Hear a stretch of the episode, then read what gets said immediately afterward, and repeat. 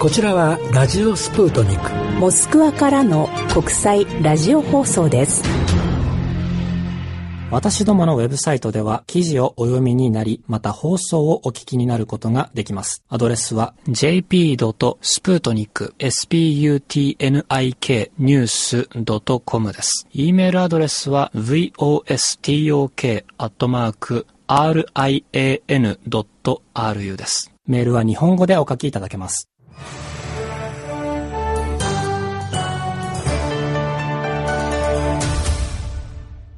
リスナーの皆様こんばんは。ただいまモスクワは4月6日水曜午後4時を少し回ったところです。ここでリスナーの皆様にご報告です。9時台の放送では間に合いませんでしたが、スプートニクのインターネット放送は本日で最後となります。今まで聞いてくださったリスナーの皆様に、日向寺康夫アナウンサーをはじめ、スタッフ一同、心から御礼申し上げます。なお、スプートニクは、インターネット放送がなくなった後も、先日スタートしました、サウンドクラウドで番組を配信してまいります。今後は、サウンドクラウドの番組をお聞きいただけますと嬉しい限りです。ご報告が急になってしまったことを、心からお詫び申し上げます。どうぞ、これからもスプートニク日本をよろしくお願い申し上げます。本日のモスクワ地方のお天気は曇り。気温はプラスの8度。日の出は5時46分。日の入りは19時18分です。ロシア各地のお天気ですが、北の都、サンクトペテルブルグのお天気は晴れ。気温はプラスの11度。世界の環境の一つ、オイミャコンのお天気は曇り。気温はマイナスの8度。バイカル湖に近いイルクーツクのお天気は晴れ。気温はプラスの1度です。この時間もニュースと情報分析プログラムをお届けいたします。なお、本日のタイトルルーブルの交換レートですが、ロシア中央銀行の公定レートで1ドル68ルーブル52個ペイカとなっています。それでは、この時間のニュースからお届けしてまいりましょう。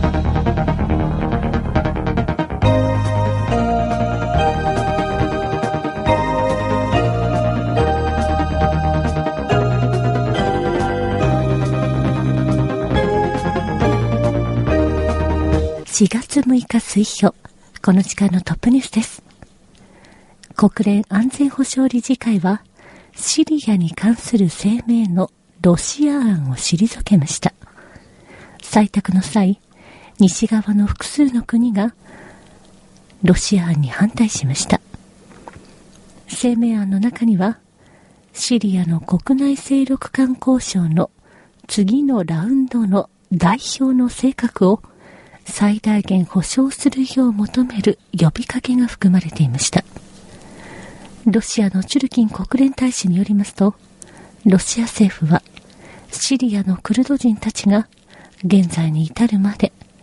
ジュネーブでの協議に招待されていないことを懸念しているということです。国連の庇護のもと行われるシリア情勢に関する交渉は3月14日に始まりました。この交渉には、シリア政府、アサド政権と在野勢力の代表者たちが参加しています。一方で、クルド人勢力の代表者たちは、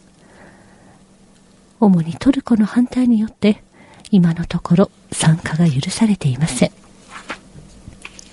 続いてのニュースです。プーチン大統領は内務省部隊を基礎に国家親衛隊を創設すると発表しました。プーチン大統領は次のように述べました。決定は下された。我々はロシア内務省部隊を基礎に新しい連邦執行権力機関国家親衛隊を創設する。国家親衛隊はテロリズムや組織犯罪との戦いに取り組む今後も内務省とは密接なコンタクトを持ち続けることになるだろう。治安維持書機関の仕事の改善問題、特にその部隊の改善問題については、以前から討議されていた。我々はテロリズムや組織犯罪、不法な麻薬の流通に関するものも含め、あらゆる方向に沿って、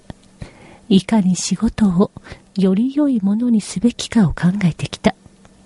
そうして下されたのが今回の決定である。プーチン大統領はこのように述べました。続いてのニュースです。スプートニクアルメニアとスプートニクアゼルバイジャンが平和を訴えるプロジェクトを開始します。スプートニクはグローバルなマルチメディアプロジェクトで様々な国の多様な言語で放送していますが、現在スプートニクアルメニアとスプートニクアゼルバイジャンは紛争当事者それぞれの側にあります。しかし、二つの編集部のジャーナリストたちは、自らジャーナリストとしての本文を果たしつつ、双方に交渉のテーブルにつくよう求めています。続いてのニュースです。アメリカの人気フォトモデルで女優のキム・カーダシアンさんは、ナゴルノ・カラバフ紛争でアルメニアを支持する立場を明らかにしました。カーダシアンさんはアルメニア系のアメリカ市民です。カーダシアンさんはインスタグラムに平和のために祈るというタグをつけ、アルメニアの旗を掲げた戦車の写真を添付し、アルメニアのすべての人々、そして世界中のすべての人々のために祈りを捧げますと書き込みました。ナゴルノカラバフ紛争ゾーンの状況は4月1日から2日にかけての深夜、急激に悪化しました。航空機や大砲を使った戦闘行為が始まり、双方は境界線上での停戦を破ったのは相手方だと非難の応酬を繰り返しました。衝突開始から数日経った火曜日、アルメニアとアゼルバイジャン双方は停戦に関する合意に達しました。続いてのニュースです。アメリカのロックバンド、システム・オブ・ア・ダウンのリーダー、セルジュ・タンキャンさんは、トルコのエルドアン大統領が、ナゴルノ・カラバフはアゼルバイジャンに帰属するべきだと発言したことにコメントし、大統領を白地だと呼んで非難しました。タンキャンさんは、Facebook の中に次のように書き込みました。エルドアン大統領は歴史を学ばなかったようだ。ナゴルノカラバフは歴史的にアルメニア人の土地だ。そうした人物は白地であり、彼の隣に立って彼を支持するすべての人もまた白地のように見える。ダンキャンさんは Facebook にこのように書き込みました。続いてのニュースです。アメリカ大統領選挙、共和党及び民主党候補者指名争いでトップを走っている不動産王のトランプ氏とクリントン前国務長官の2人が中西部ウィスコンシン州の予備選でそれぞれクルーズ上院議員サンダース上院議員に敗れました。CNN テレビが伝えました。特にクルーズ上院議員は48%の得票率でトランプ氏の34%に大差をつけて勝利しました。しかしそれでもトランプ氏は共和党候補指名争いでトップに立っていますが、2位につけているクルーズ上院との差は縮まりました。一方、サンダース上院議員は、ウィスコンシン州で50%を超える票を獲得。クリントン前国務長官との差は9%でした。敗北したものの、クリントン氏はさらに33人の大議員を得て、その数を1712人としました。なお、サンダス上院議員が獲得した大議員の数は1011人となりました。続いてのニュースです。アイスランドのグンロ・イグソン首相は、オフシアカンパニーに資金を隠していたとの、いわゆるタックスヘブン問題での批判を背景に辞任を表明しました。先に、いわゆるパナマ文書の中で、グンロイグソン首相とその妻が租税回避地に設置された会社の所有者であるという情報が明らかになりました。昨日、アイスランド議会の建物周辺では、首相の退陣を求める大規模な抗議集会が開かれ、野党側は内閣不信任案を提出しました。火曜日、こうしたスキャンダルを背景に、グンロイクソン氏は、グリムソン大統領に対して議会の解散を求めました。伝えられたところによりますと、大統領は政党間の協議の後、最終的な決定を下す考えです。この時間おしまいのニュースです。フランスのタクシー運転手たちは、もし政府が要求を聞き入れなければ、2016年サッカーヨーロッパ選手権を妨害すると脅しています。フランス紙、リベラシオンが伝えました。タクシー運転手たちは特に、いわゆるドライバー付き自動車の安価なサービスを提供している企業との競争に不満を抱いています。リベラシオによりますと、タクシーの運転手たちは仕事を拒否し、警告としてトゥールーズ空港への入り口を封鎖しました。タクシードフランス協会のイブライマ・シーラ会長は、サッカーヨーロッパ選手権2016年が待っている。我々は走らずに大会を失敗させることもできると述べました。サッカーヨーロッパ選手権は、6月10日から7月10日までフランスの10都市で開催されます。大会には史上初めて24チームが参加します。ロシアはグループリーグでイングランド、スロバキア、ウェールズと対戦します。これでこの時間のニュースを終わります。こちらはラジオスプートニク。モスクワからの日本語放送です。こちらはラジオスプートニク。モスクワからの国際ラジオ放送です。私たちは他が伝えないことをお伝えします。情報分析プログラム日本は北朝鮮との平和を望んでいないのかと題しお届けいたします。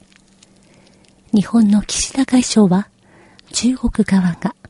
北朝鮮の核プログラムに関する6カ国協議の早期再開について提案したことに対し、北朝鮮側の非核化に向けた姿勢が示されることが、まず第一ではないかとの考えを表しました。しかし、北朝鮮に条件を提示したならば、6カ国協議はいつになっても再開されることはなく、北朝鮮はいかなる制裁が導入されたとしても、核ポテンシャルの拡大を続けるでしょう。モスクワ国立国際関係大学国際研究所主任研究員のアンドレイ・イワノフ氏の試験をご紹介いたします。北朝鮮が国際社会、正確にはアメリカから明確な書面による自国の安全保障を受け取るまでは核兵器プログラムを放棄しないのは明らかです。これは厚かましさでもなければ強情でもありません。北朝鮮は過去の経験から欧米を信じてはいけないことを学んだのです。1994年、ウィーンでの一連の合意の枠内で、北朝鮮のすべての核プログラムを国際原子力機関 IAEA の管理下に置き、ロシア製国煙炉を拒否するのと引き換えに、北朝鮮に軽水炉の建設が約束されました。軽水炉建設の日程は何とも延期され、2001年秋に基礎が築かれ、軽水炉の供給までたどり着いた時に、アメリカは証拠も提示せずに、北朝鮮には軍事目的のための秘密のウラン濃縮プログラムがあるとして非難しました。そして軽水炉の供給は頓挫しました。これは電力不足で苦しんでいた北朝鮮経済にとって大きな打撃となりました。激怒した北朝鮮は核不拡散条約から脱退し IAEA の査察官を追い出しました。いわゆる北朝鮮の核問題はこのようにして発生しました。この問題を解決するために6者協議のフォーマットが形成されました。その目的は北朝鮮を核不拡散条約へ呼び戻すことでした。それは簡単なことのように思われました。ウランプログラムが存在するという明らかにこじつけの非難を撤回し、ウィーン合意の実施を保障する、すなわち原発の建設を完了するということです。しかしアメリカ代表団は、6カ国協議の当初から、要求を著しく高め、明らかに平和目的であるものも含め、北朝鮮がすべての核プログラムを停止することを求めました。なお、長く困難な協議の後で、当事者たちが合意にたどり着くたびに、アメリカは新たな要求を提示したり、あるいは、結果を無効にするために何かを考案しました。例えば、2005年、アメリカは、マカオにあるバンコデルタアジアに北朝鮮の口座を凍結させました。結果、その前に6カ国協議で成立していた重要な合意が決裂しました。アメリカが今もこの戦術を使っているのは、対イラン制裁の長い物語が示しています。アメリカは対イラン制裁を解除し、そして新たに制裁を導入したのです。日本も日本人拉致被害者の解放を北朝鮮に義務付けようとして、6カ国協議の複雑さに拍車をかけました。拉致問題は、もちろん重要であり、解決が求められますが、この問題は、北朝鮮の核問題とは全く関係がありません。また、北朝鮮には一度も核兵器がありませんでした。アメリカ、正確には、ジョージ・ウォーカー・ブッシュ政権が、その行動によって、北朝鮮を核不拡散条約から脱退させるまで、北朝鮮は核兵器を保有していませんでした。韓国の高い階級の外交官が私に語ったところによりますと、なお、この外交官は、北朝鮮当局にいかなる親近感も抱いていませんでしたが、もし、ジョージ・ウォーカー・ブッシュ氏が、ビル・クリントン氏が始めた北朝鮮との和解政策を拒否しなかったならば、北朝鮮はすでに全く別の国になっていた可能性があります。北朝鮮に対するアメリカの愚かな政策がキム・ジョンイル総書記が始めた市場改革に反対する者たちの立場を強めたのは明らかです。いずれにせよ、問題は続いています。スイスで学んだキム・ジョンウン第一書記は、もちろん権力を失うことを望んではいませんが、国を改造し、孤立から抜け出すことを望んでいます。そして、制裁や対話の拒否で彼を隅に追いやらなければ、ジョン氏はそれを成し遂げることでしょう。モスクワ国立国際関係大学国際研究所主任研究員アンドレイ・イワノ氏の試験をご紹介いたしました。以上、日本は北朝鮮との平和を望んでいないのかと題しお届けしました。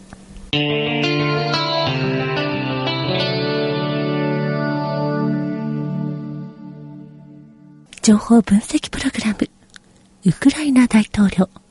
日本人の頭を惑わすと題しお届けいたします。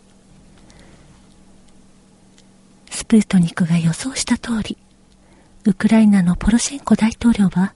日本公式訪問中に自国の真の状況を明かすことなく、日本の人々にいわゆるおとぎ話としか言いようのないことを物語りました。それは真っ赤な嘘と言ってもいいものです。ウクライナ大統領の日本公式訪問について、モスクワ国際関係大学のアンドレイ・イワノフ上級研究員の見解をご紹介いたします。日本の記者クラブでポロシェンコ大統領は演説し、軍事的、政治的、押し付け、命令的な政策をとっているとして、ロシア政府を非難しました。大統領はまた、日本を含めた G7 諸国が、すでにウクライナ人1万人以上が死亡し、2万1000人が負傷したウクライナ東部での戦争をやめさせるために、ロシアの政策に影響を与えていることに満足の意を表しました。その際、ポロシェンコ大統領は、ウクライナ東部での戦争を始めたのは彼自身であることを言うのをすっかり忘れています。2014年4月、他ならぬポロシェンコ大統領の命令で、ウクライナ南部東部のドンバスに戦車やロケットランチャー、大砲、航空隊、そして民族主義者たちが送られたのです。大統領令に従ってポロシェンコ大統領に忠実な軍人たちが、そうした武器や兵器すべてを持って、ドンバスで暮らす一般住民に襲いかかったのです。その理由は、ドンバスの人々が、キエフで起きた不法なクーデターの結果を認めず、その後実施された大統領選挙で、ポロシェンコ氏を支持しなかったからでした。おまけに、厳格に言うならば、ポロシェンコ大統領は選挙で勝利しなかった。それゆえ、不法に権力の座にあると言えます。しかし、ポロシェンコ大統領の軍隊は、自分の家や家族を、ウクライナ軍の軍服を着た暴徒集団から守るために武器を取った元炭鉱夫や医師、エンジニア、起業家、警官たちとの戦いで敗北を喫しました。ポロシェンコ大統領は、そうした恥を隠すため、ロシア軍が侵略したのだという嘘を主張しました。欧米は、ウクライナ領内でロシア軍が加わった戦いは、3日から4日以上続かなかったとよく知りながら、ポロシェンコ氏が述べた馬鹿げた説を喜んで受け入れ、今やロシア政府に対し、ドンバスの義勇兵への支持をやめて、ドンバス地方のウクライナ、ロシア国境をウクライナ軍のコントロール下に移すよう求めています。これに対してロシア政府は当然ながらそうしたことはポロシェンコ氏がウクライナ調整に関するミンスク合意のその他の要求、例えば、ウクライナの連邦化に関する住民投票の実施や、ドンバスへの自治権の付与といった項目を遂行して初めて行えると回答しています。しかしポロシェンコ大統領は国の連邦化を実施することができません。そんなことをしたら、ウクライナの民族主義者たちに打倒されてしまうからです。ポロシェンコ大統領は、ミンスク合意の最も簡単な要求の数々にも違反しています。なぜなら、ポロシェンコ大統領の軍隊は、重火器を使用したものも含め、ドンバス地方での攻撃をやめておらず、明らかに新たな攻撃を準備して、ドンバス地方との境界地区に部隊を集結させ続けているからです。ウクライナ軍の吸収作戦によるドンバス選挙の新たな試みがなされた場合、義勇兵たちは攻撃を撃退し、彼らはキエフを奪い取るまで反撃をやめないだろうという専門家たちの警告も、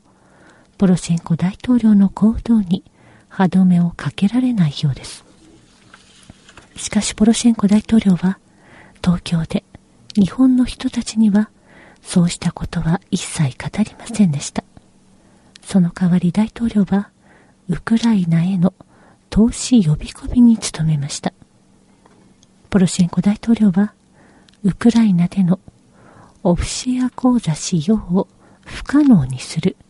本格的な改革の実施を計画中だと述べました。つい最近のいわゆるパナマ文書スキャンダルにおいて、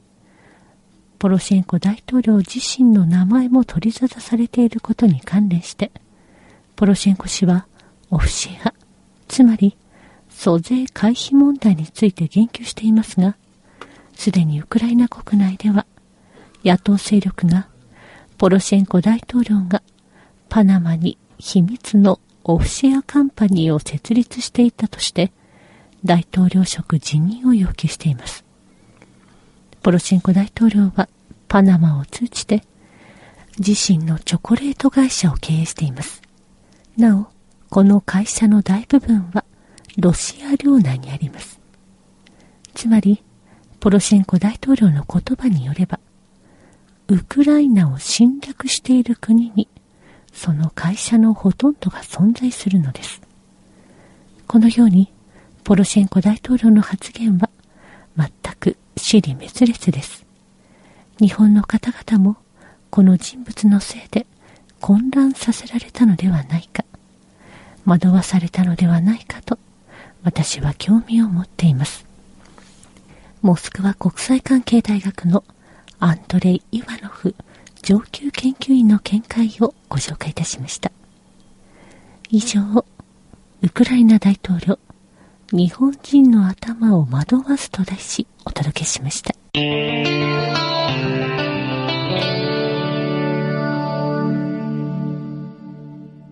情報分析プログラム、日本の2016年版外交聖書。ロシアは重要かつ必要と題しお届けいたします。日本の2016年版の外交聖書の草案では、ロシアとの関係の発展及び強化は日本の国益にかない、地域の平和と安定の維持に寄与していると述べられています。ロシアとの関係に関する日本の外交聖書のこのようなトーンは長い間変わっていません。日本に関する専門家のドミトリー・ストレリトフ氏は冷戦終結後、ロシアは日本の外交聖書で常にアジア太平洋地域における日本の重要なパートナーとして位置づけられていると指摘しています。ストレリトフ氏はこれは日本にとって、ロシアとの関係が二国間フォーマットのみならず、東アジアの安定性という視点から見た国際的な文脈でも重要だからだとの見方を示し、次のように語っています。これは、土日関係の基礎に置かれている、ある種の恒常的なものです。ロシアと西側の関係が今日緊迫していることを念頭に置いた場合、この恒常的なものは、さらに国際的な促進剤となっています。多くの人が、土日関係は、ロシアと西側諸国の対話の正常化に役立つと考えています。しかしロシアと日本の関係には、具体的に東アジア地域と関連した重要な二国間の文脈があります。それは、すでに長年にわたって、この地域のすべての国の主要な議題となっている中国の要素です。これは、中国の経済的台頭であり、中国の軍事、政治的立場の強まりです。このような目に見えない背景の中で、ロシアと中国の関係は発展しています。日本の外交はこれを考慮せずにはいられません。そのため、日本にとってロシアとの関係はそのものだけでなく、中国の台頭を考慮したアジア全体における全体的にバランスの取れた外交の文脈でも重要なのです。日本に関する専門家、ドミトリー・ストレリツフ氏のお話でした。2016年版の外交青書では、ロシアのウラジーミル・プーチン大統領の訪日を早期に実現する方針が指摘されています。近いうちにも首脳会談の日程が明らかになる見込みです。ストレリツォフ氏は、これは非常に重要だとの考えを表し、次のように語っています。この事実は、現段階でポジティブな構成要素が土日関係の前面に押し出されていることを物語っています。このポジティブな構成要素は、我々を近づける柱になると見られています。すなわち、建設的な議題に集中するということです。私はまさにこれが外交青書のような文章を作成する際に考慮されているのではないかと思っています。領土問題に関する日本側からの粘り強さや過度な圧力はなくなるかもしれません。個人的に、中期的には、領土問題解決の見通しは弱く、実質的にはゼロに等しいと考えています。しかしこれは、両国の首脳会談で、何らかの合意が達成される可能性を排除しているわけではありません。まさにそのため、最大限ポジティブな雰囲気の中で首脳会談を実施するのが重要です。外交青書は、日本の外交官やロシア、その他の国にとって、日本がポジティブな議題に集中する意向であることを示す明確なシグナルとなっています。このポジティブというのは、領土問題に言及しなかったり、あるいはこの問題を隅に追いやるなど、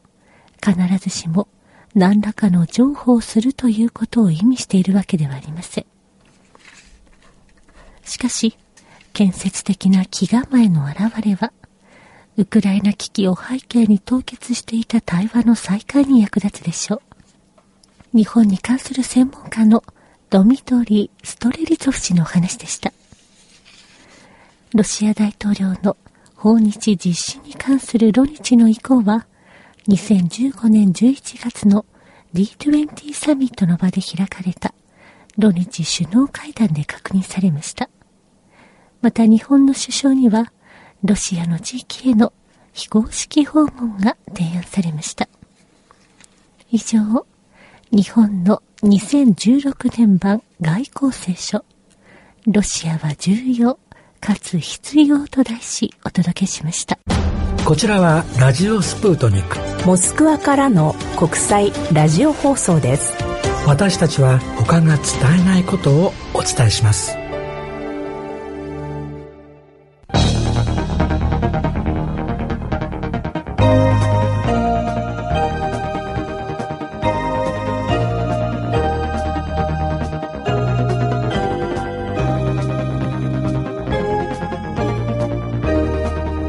ちらはラジオスプートニク、モスクワからの日本語放送です。ここで再びニュースをお届けいたします。新聞、イズベスチアが外交筋の情報として伝えたところによりますと、安倍首相は5月6日に措置を訪問する可能性があるということです。新聞の報道によりますと、安倍首相は、措置でプーチン大統領と会談する予定です。また会談の際には、平和条約の締結問題や、土日関係発展の諸問題、国際情勢などについても意見が交換される見込みだということです。続いてのニュースです。ウクライナ議会における大統領支持派の会派、ポロシェンコブロックの指導者、ユーリ・ルツェンコ議員が、日本での重要な会合で居眠りをするという人事が話題になっています。ルツェンコ議員が居眠りをしたのは、安倍首相との会談の際でした。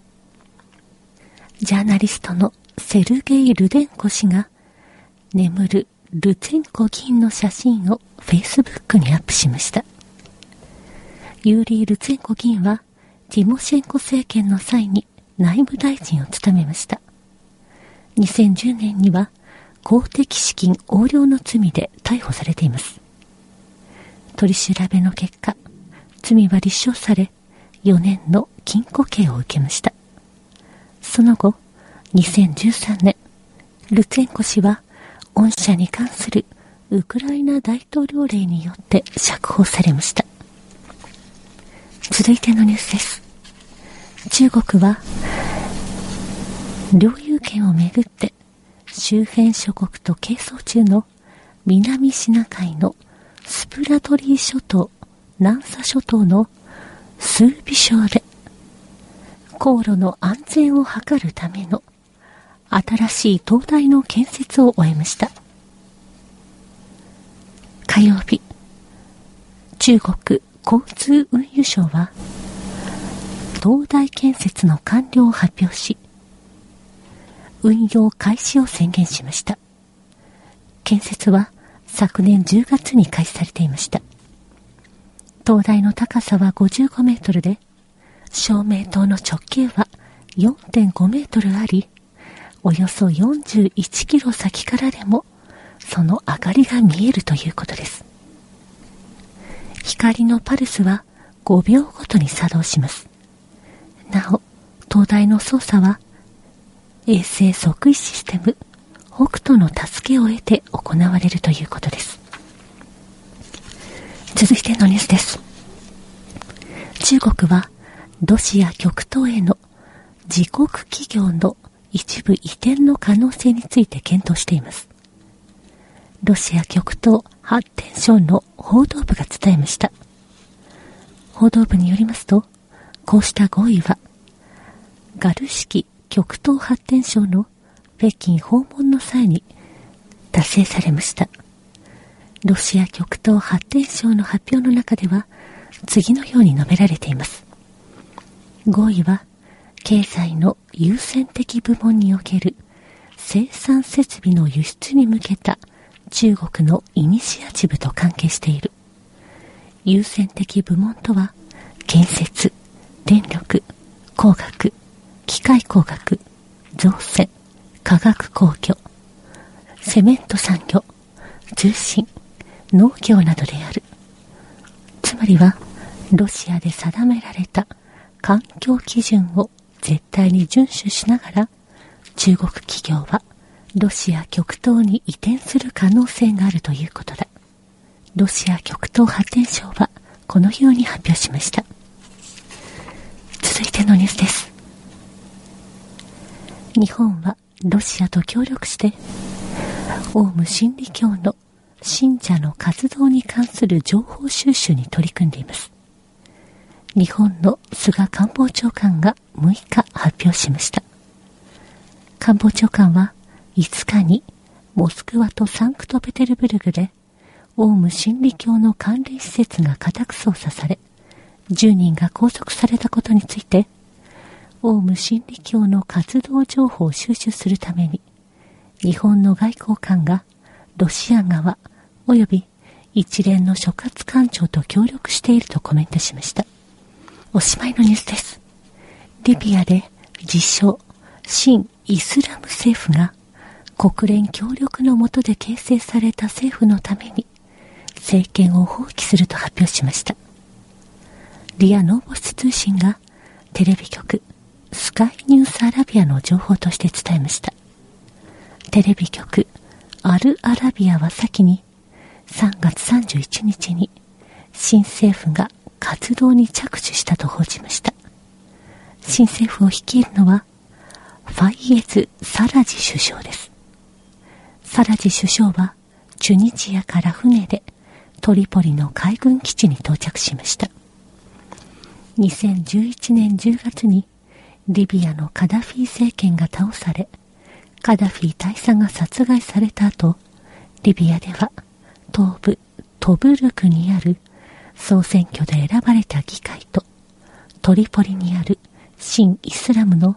総国民会議の二党政治が始まりました。昨年12月、平和的解決と国家統一政府の形成に関する合意に調印がなされました。計画の実施は大統領評議会の創設、そしてその後、サラジ首相率いる内閣形成へとつながりました。これでこの時間のニュースを終わります。こちらはラジオスプートニク、モスクワからの日本語放送です。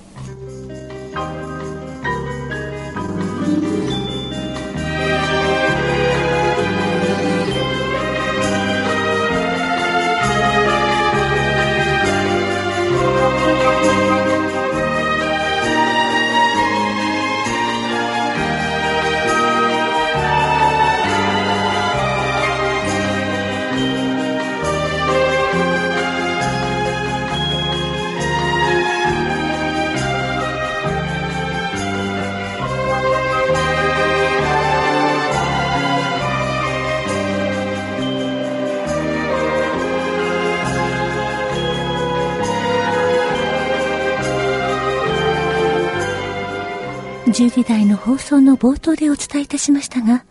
スプートニクのインターネット放送は本日で最後となります。今まで聞いてくださったリスナーの皆様に、日向地安尾アナウンサーをはじめ、スタッフ一同、心から御礼申し上げます。なお、スプートニクは、インターネット放送がなくなった後も、先日スタートしました、サウンドクラウドで番組を配信してまいります。今後はサウンドクラウドの番組をお聞きいただけますと嬉しい限りです。急なご報告となってしまったことを心からお詫び申し上げます。どうぞ今後ともスプートニク日本をよろしくお願い申し上げます。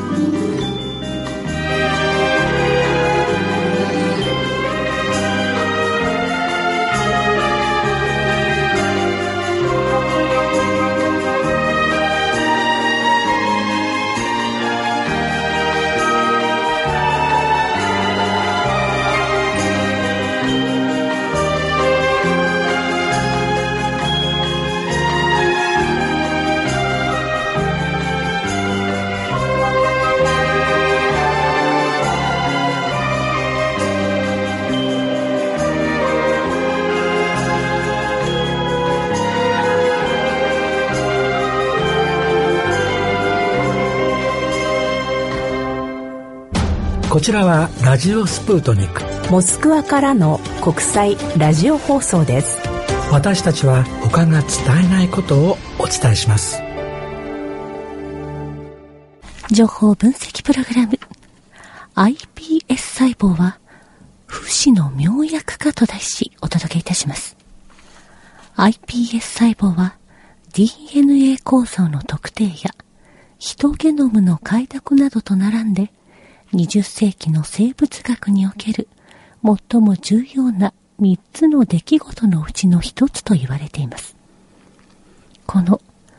多能性幹細胞は再生医療を実現するために重要な役割を果たすに違いありません。先日日本の学者たちは幹細胞の助けを借りて毛が生える元となる毛包や油を分泌する皮脂腺を含む皮膚をすべて再生することに成功したと発表しました。実験はマウスを使って行われましたが、学者たちは近い将来、幹細胞の助けを借りて、人体のどのような組織も育てたり、再生できると確信しています。心臓及び血管の病気による死亡率が高いロシアでは、そうした疾患の治療のため、幹細胞の臨床実験に本腰を入れてアプローチしてきました。人間の体が良好な間は、幹細胞は自分の活動領域を自由に独立して、いわゆる、さまよっていますが、何らかの不都合を知らせるシグナルを受け取ると、痛手を受けた組織に直ちに向かい、骨や肝臓、神経など必要な細胞に変化します。人体はおよそ500億の幹細胞を含んでおり、それらは定期的に新しくなっています。しかし、加齢とともに、それらの数は急激に減少していきます。20歳になるまでにはもう、幹細胞は消え始め、70歳になる頃には、その数はごくわずかになってしまいます。まして、若くない人体の幹細胞は、もう以前のように万能なものではなく、それらは血液細胞には変わることはできますが、もう神経細胞に変わる力はありません。また、人工的に幹細胞を人体に持ち込めば、働きが鈍く、老いた、あるいは病気になった細胞の代わりになり、活発な生活を続ける助けとなります。しかし、こうした方法は100%うまくいくわけではありません。外から入ってくる細胞が免疫系によって拒否されることもよくあります。癌などの病気が起きるリスクが高くなることもあり得ります。ロシアの学者たちは、患者を害してはならないという医療理論の原則にのっとって、患者の体の中で幹細胞を作り出す力を活性化させるユニークな薬を作り出しました。ウラジスラフ・デイギン教授とその息子、ユーリー・デイギン氏が開発した革新的な薬剤は、ストボロゲンと名付けられました。ユーリー・デイギン氏は、スプートニク日本のリドミラ・サーキャン記者の取材に対し、この薬剤は、効果と安全性の間で最適のバランスを取るものになっていると指摘し、次のように続けました。ストフォロゲンの歴史は、原子力潜水艦の乗組員たちの免疫力回復のための薬を開発してほしいとの軍医学アカデミーの要請に遡ります。彼らは背後で原子炉が稼働しているという状態の中、闘病地に6ヶ月もとどまったため、期間後、免疫システムがひどく低下してしまいました。早急に効果的に免疫システムの機能を回復させることができるような薬剤が必要でした。ストボロゲンはすでにそれから3世代、あるいは4世代目のペプチドです。この効果のメカニズムは患者が体内で自分の幹細胞を作り出すのを刺激することにあります。体内で普通そうしたプロセスは自然に調整されますが、残念ながら年を取るとともにそのスピードは鈍っていきます。我々のメソッドでは他のものを何も体内に持ち込みません。一方、自分で幹細胞を作り出す力は1.5倍から2倍に向上します。これは大変良いことで、もし数倍、あるいは何十倍も向上してしまったら、患者の体の安全に支障が生じてしまいます。ストボロゲンは安全性と効果の間のバランスを程よくとっています。また私たちは、胎児の細胞や肺などを使っていません。それは3つのアミノ酸からなるペプチドで、鍵のように柔らかく安全に幹細胞作りを担当するシステムの鍵をほんの少し開けるんです。ユーリー・レイキン氏の話でした。この薬剤は、ロシアの科学が突破口を開いた成果で、生物の防御特性、つまり免疫力を向上させるばかりでなく、命に関わる重病の後の早期回復や放射線被爆後の免疫力向上のために極めて大きな潜在的可能性を持っています。ストーボロゲンはすでにアメリカやカナダ、その他の国々の市場に進出する準備をしています。なお、ペプチドを基礎にしたロシアの科学者によるこれまでの薬剤もまた国際的な特許によって保護されています。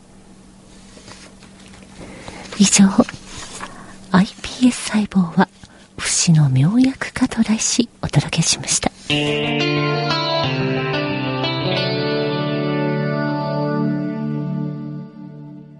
情報分析プログラム、プレイヤーの感情を伝える初のオンラインゲームと題しお届けいたします。2017年、ロシアにブレインマシンインターフェースを使った初の多人数ゲームのデモ版が登場するかもしれません。専門家たちによりますと、ゲームではプレイヤーの本当の感情がリアルタイムでゲームキャラクターに伝達されるということです。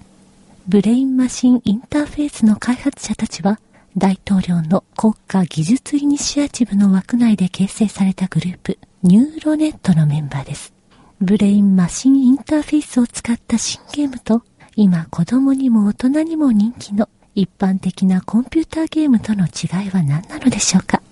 ネイロマティックス社のウラジーミル・スタット最高経営責任者は次のように語っています。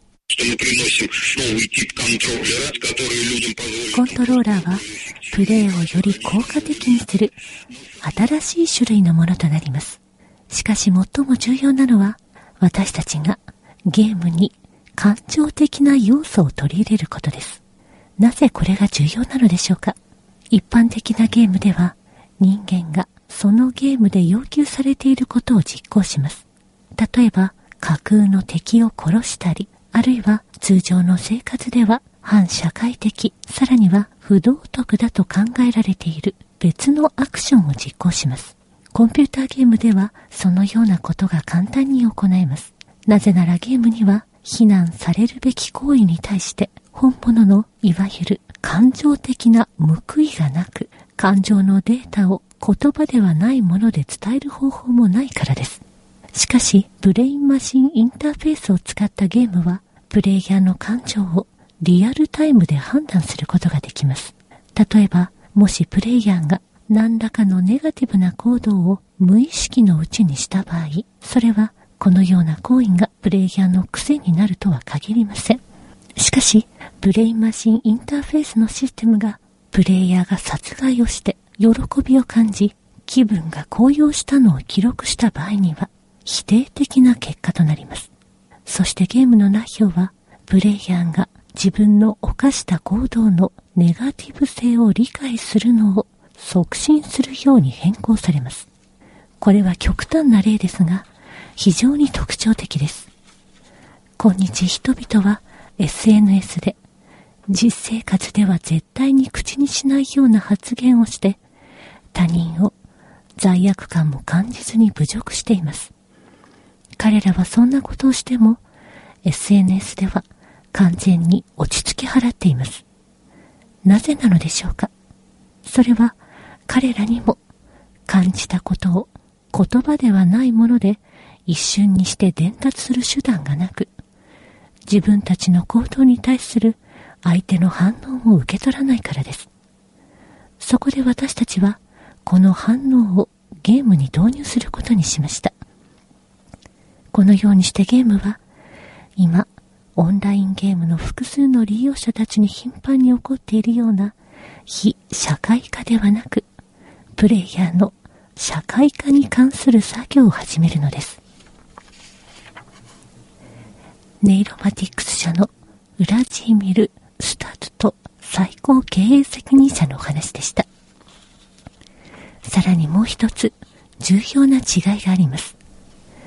利用者がコンテンツを習得するために行う努力を評価し、